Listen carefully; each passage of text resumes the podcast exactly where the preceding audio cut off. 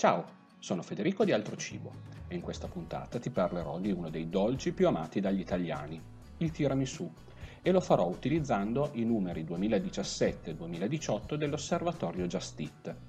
Nella seconda puntata, dedicata a questo buonissimo dessert, leggerò e commenterò un'intervista fatta da Elisa Vian per Ristorazione Italiana Magazine a Giovanni Pina, maestro pasticcere, titolare della cattedra di pasticceria presso l'Accademia del Gusto. Buon ascolto.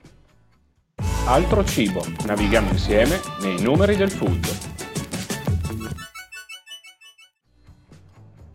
Dove trova i suoi natali il tiramisù? Il primo documento nel quale viene rinvenuto il nome tiramisù risale al 1959 su una ricetta di conto del ristorante Roma di Tolmezzo Udine, in Friuli. Però a Treviso sono ben due ristoranti che si contendono la primogenitura del tiramisù e sono Alfogher e alle Beccherie. In definitiva, ci basiamo su dati storici e documentali o sulla tradizione orale per stabilire dove sia nato il tiramisù? A parere mio, poco, poco cambia. Il tiramisù è ormai diventato un dolce transnazionale è conosciuto in tutto il mondo grazie proprio ai trevigiani e veneziani che contribuirono a farlo conoscere all'estero ed è indubbiamente ciò che più conta.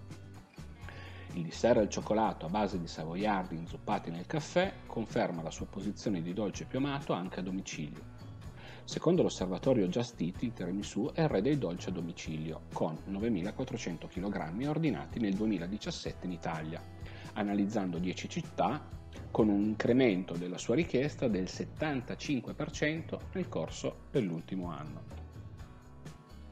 La ricetta classica è quella preferita, ma anche le nuove varianti al pistacchio, alla Nutella e al tè verde sono sempre più richieste. Il food delivery ha creato nuovi consumi del tiramisù, ordinato da solo come dolce e a integrazione della cena o nel formato coppa tiramisù pratica da ricevere e gustare a casa. L'ordine più grande a domicilio è stato effettuato nella capitale con un ordine unico di 25 porzioni di tiramisù classico.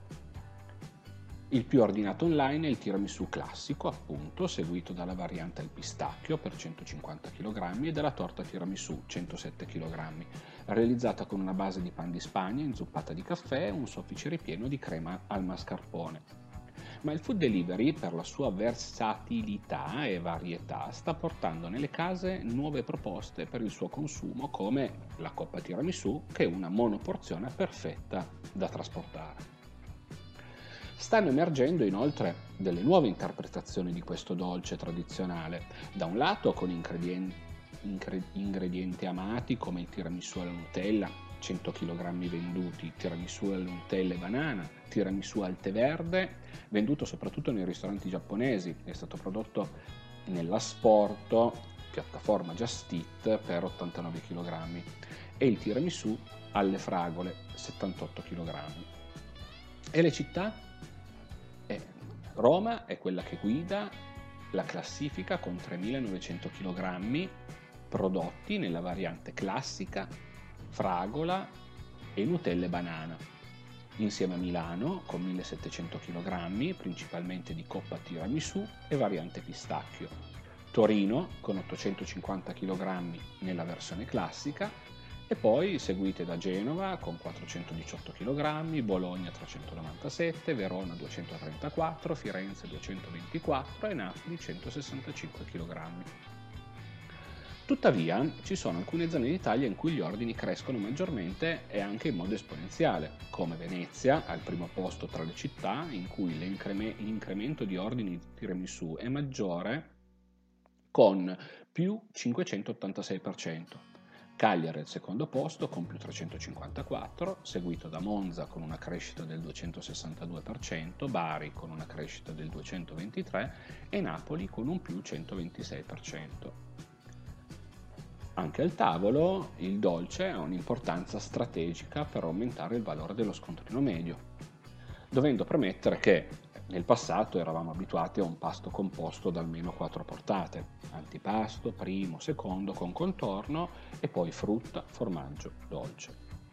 Oggi invece, un po' complice la crisi, la globalizzazione che ci porta a considerare il piatto unico un vantaggio di tempo nel consumo e un modo più equilibrato di unire le pietanze nel piatto. E anche il fatto che si esca più spesso a mangiare al ristorante, stiamo andando nella direzione di consumare pasti più leggeri, spesso composti al massimo da tre portate.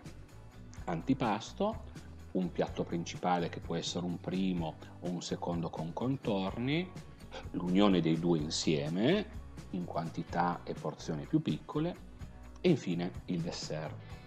Quindi, ritornando ai dolci e ai dati, emerge da uno studio dell'Osservatorio Nutrizionale Grana Padano che con una percentuale di preferenze pari al 77% su un campione di 5.400 adulti, di cui 58% femmine e 42% maschi, tiramisù, budine, torte farcite con crema, panne e cioccolato sono tra i dolci più amati dagli italiani. Da questa ricerca, condotta per denunciare l'eccessivo uso di zuccheri nell'alimentazione, il ristoratore può osservare in base alle nostre debolezze quali sono i gusti più apprezzati e possibilmente trarne vantaggio.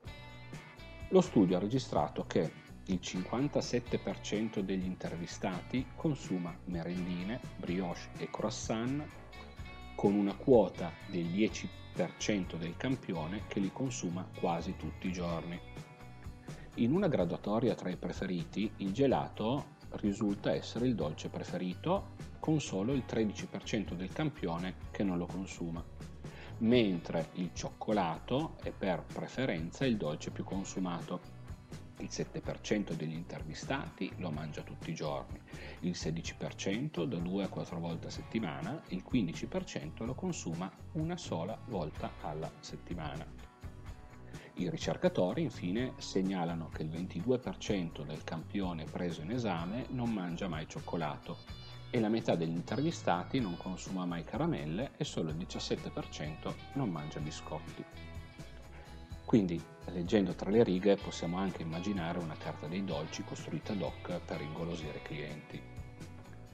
Bene, nella prossima puntata ti leggerò l'intervista fatta al maestro pasticcere Giovanni Pina che ha una visione, a parere mio, pragmatica sulla vendita dei dessert nei ristoranti ed infine alcune mie considerazioni pratiche. Grazie per il tuo ascolto, ciao da Federico.